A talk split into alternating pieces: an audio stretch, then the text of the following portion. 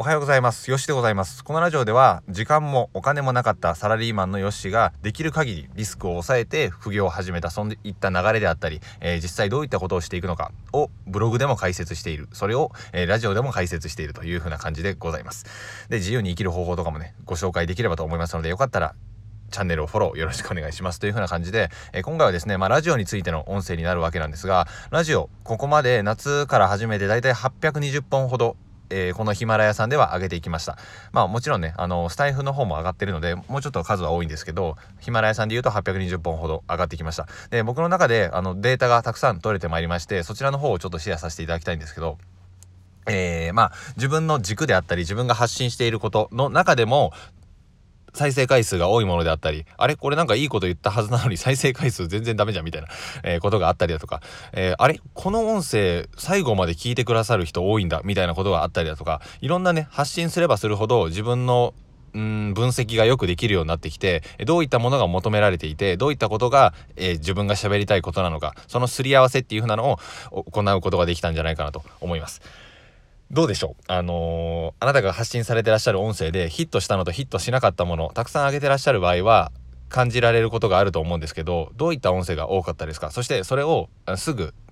パッと口に出して言えるでしょうか？っていうような感じなんですね。で僕も徐々に分かってきたことがありましてそれは僕はサラリーマンの経験があるのでその発信をする時は少し再生回数がなぜか伸びない。いう風なのがありました。あれこれ逆なんかいって感じなんですけど、えー、そういった背景があったりだとか、自分はこれ価値あるだろうと、えー、思って、まあ、そんなね、あの、そんな傲慢で喋ってるわけじゃないんですけど、これはいいんじゃないのかなと思って喋ったこと価値あるだろうってやばいな。あの、そんなことはね、思ってないんですけど、これは何かしらシェアさせていただけることがないんじゃない、あ、あるんじゃないかなと思って、喋ったことが、案外空振りしたりだとか、えー、いう風なね、いろんな発見があったんですよ。で、これはちょっとミスったかも、みたいなことを思った時に、えー、いろんなコメントがついたり、えー、していただいたり、いいねが増えたりとかっていう風なのがあったので、ここはね、本当に出してみないと全然わかんないなというようなことを感じました。で、これはラジオに限ったことではなく、ツイッターでもノートでもメルマガでもね、全部の SNS でも同じで、自分が出してみて初めて帰ってくる。まあ、壁打ちじゃないですけど、壁にね、ボールを打った時に帰ってくる。えー、わかんないじゃないですか。どう帰ってくるか。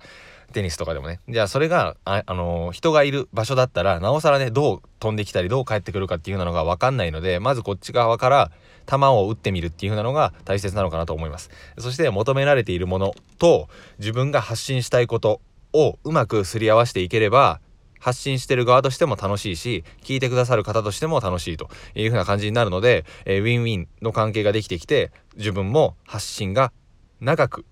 続けていけるようになるという風な感じなんですね。でここに激しい乖離がありすぎると、えーちょっときついかなと思います。例えば、自分がめっちゃいいこと言ってると、めっちゃこれは自分の中では、えー、まあ、傑作だと、マスターピースできましたみたいな感じで思ったにもかかわらず、反応ゼロみたいな。でこれ完全に終わったわミスった滑ったみたいな感じのことを出した時に反応ありみたいな感じだとあまりにね乖離がありすぎると自分もしんどくなってくるのでまずは求められているものを探していく必要があるかなと思います。でそれをあもちろんねそのリスナーさんがいるからこそラジオが成り立ってるわけなのでそれをうまく活用していって自分が出したこと再生回数が多かった、えー、コメントいいねが多かったっていう風なものをピックアップしていってその後に自分の言いたいことっていう風なのを寄せていくとかすり合わせていくっていうようなのがまず最初のフェーズとして、えー、あるんじゃないかなと思います。まあ僕がよく使わせていただく例え話であの椎名林檎さんっているじゃないですか。うん。えー、まあ椎名林檎さんがねその寄り添ってないっていうようなことが言いたいわけじゃないんですけどできる限りというかあの人は自分の歌いたいような世界観をガンガンガンガン出していくタイプですよね。で一般の人からしてみればえこれなんか歌なの？みたいな。これすごい歌だなみたいな。まあでも椎名林檎さんが歌うから許されるのかみたいな感覚を持った人って多分多いと思うんですけどそういう風な発信をされてらっしゃる方も中にはいるんですがやっぱり圧倒的なカリスマ性であったりだとかそういったものがない状態でそれをやってしまうとあの寄り添いっていうかそういうすり合わせが全くできていない状態なのでまあ俗に言う聞いてる側としてもちんぷんかんぷんになりうるというわけですなんですね。だからこそまずは求められているもの自分が発信できるもの自分の経験から発信できるものをピックアップしていってそれを出すと。そしたら反応がいいもの得られたものっていうなのが分かってくるからそこに自分の発信を寄せていくような、えー、発信をしていくってわけですね。これがうまくバランスの取れた自分も話したいことが話せるし聞いてくださる方も理解してくれると。そして反応も得られる。というふうなバランスを、えー、ていうか分かっていくことができるのでぜひね、この長く発信していくっていうふうなことは、えー、ラジオにおいて非常に大切だと思いますし、2021年、2年、ラジオの波が来るまでしっかりと継続していくためにも、自分がメンタルね、ちゃんと健康な状態で続けていくっていうふうなのが僕は一番大切だと思いますので、ぜひ自分の発信したいこと、そしてお客さんからのリアクション、この辺りをマッチさせた配信の方をご自身で見つけていただくための、え流れを解説させていただきました。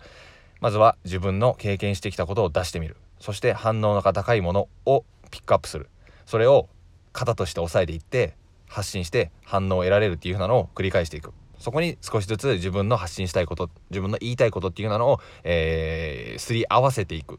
ていう感じですね、まあ、ちょっと難しく考える、えー、ことがあるかもしれないですが、まあ、冒頭部分では、えー、相手の理解。Twitter でもそうですけど冒頭部分では相手を理解するような文章相手を理解するような音声を入れつつ少しずつ自分が伝えたいことへと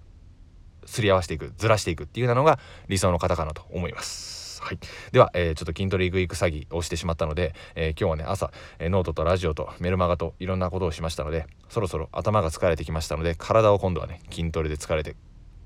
こさしてやろうかなと思います。ではまた次回の放送でお会いしましょう。ありがとうございました。さよなら。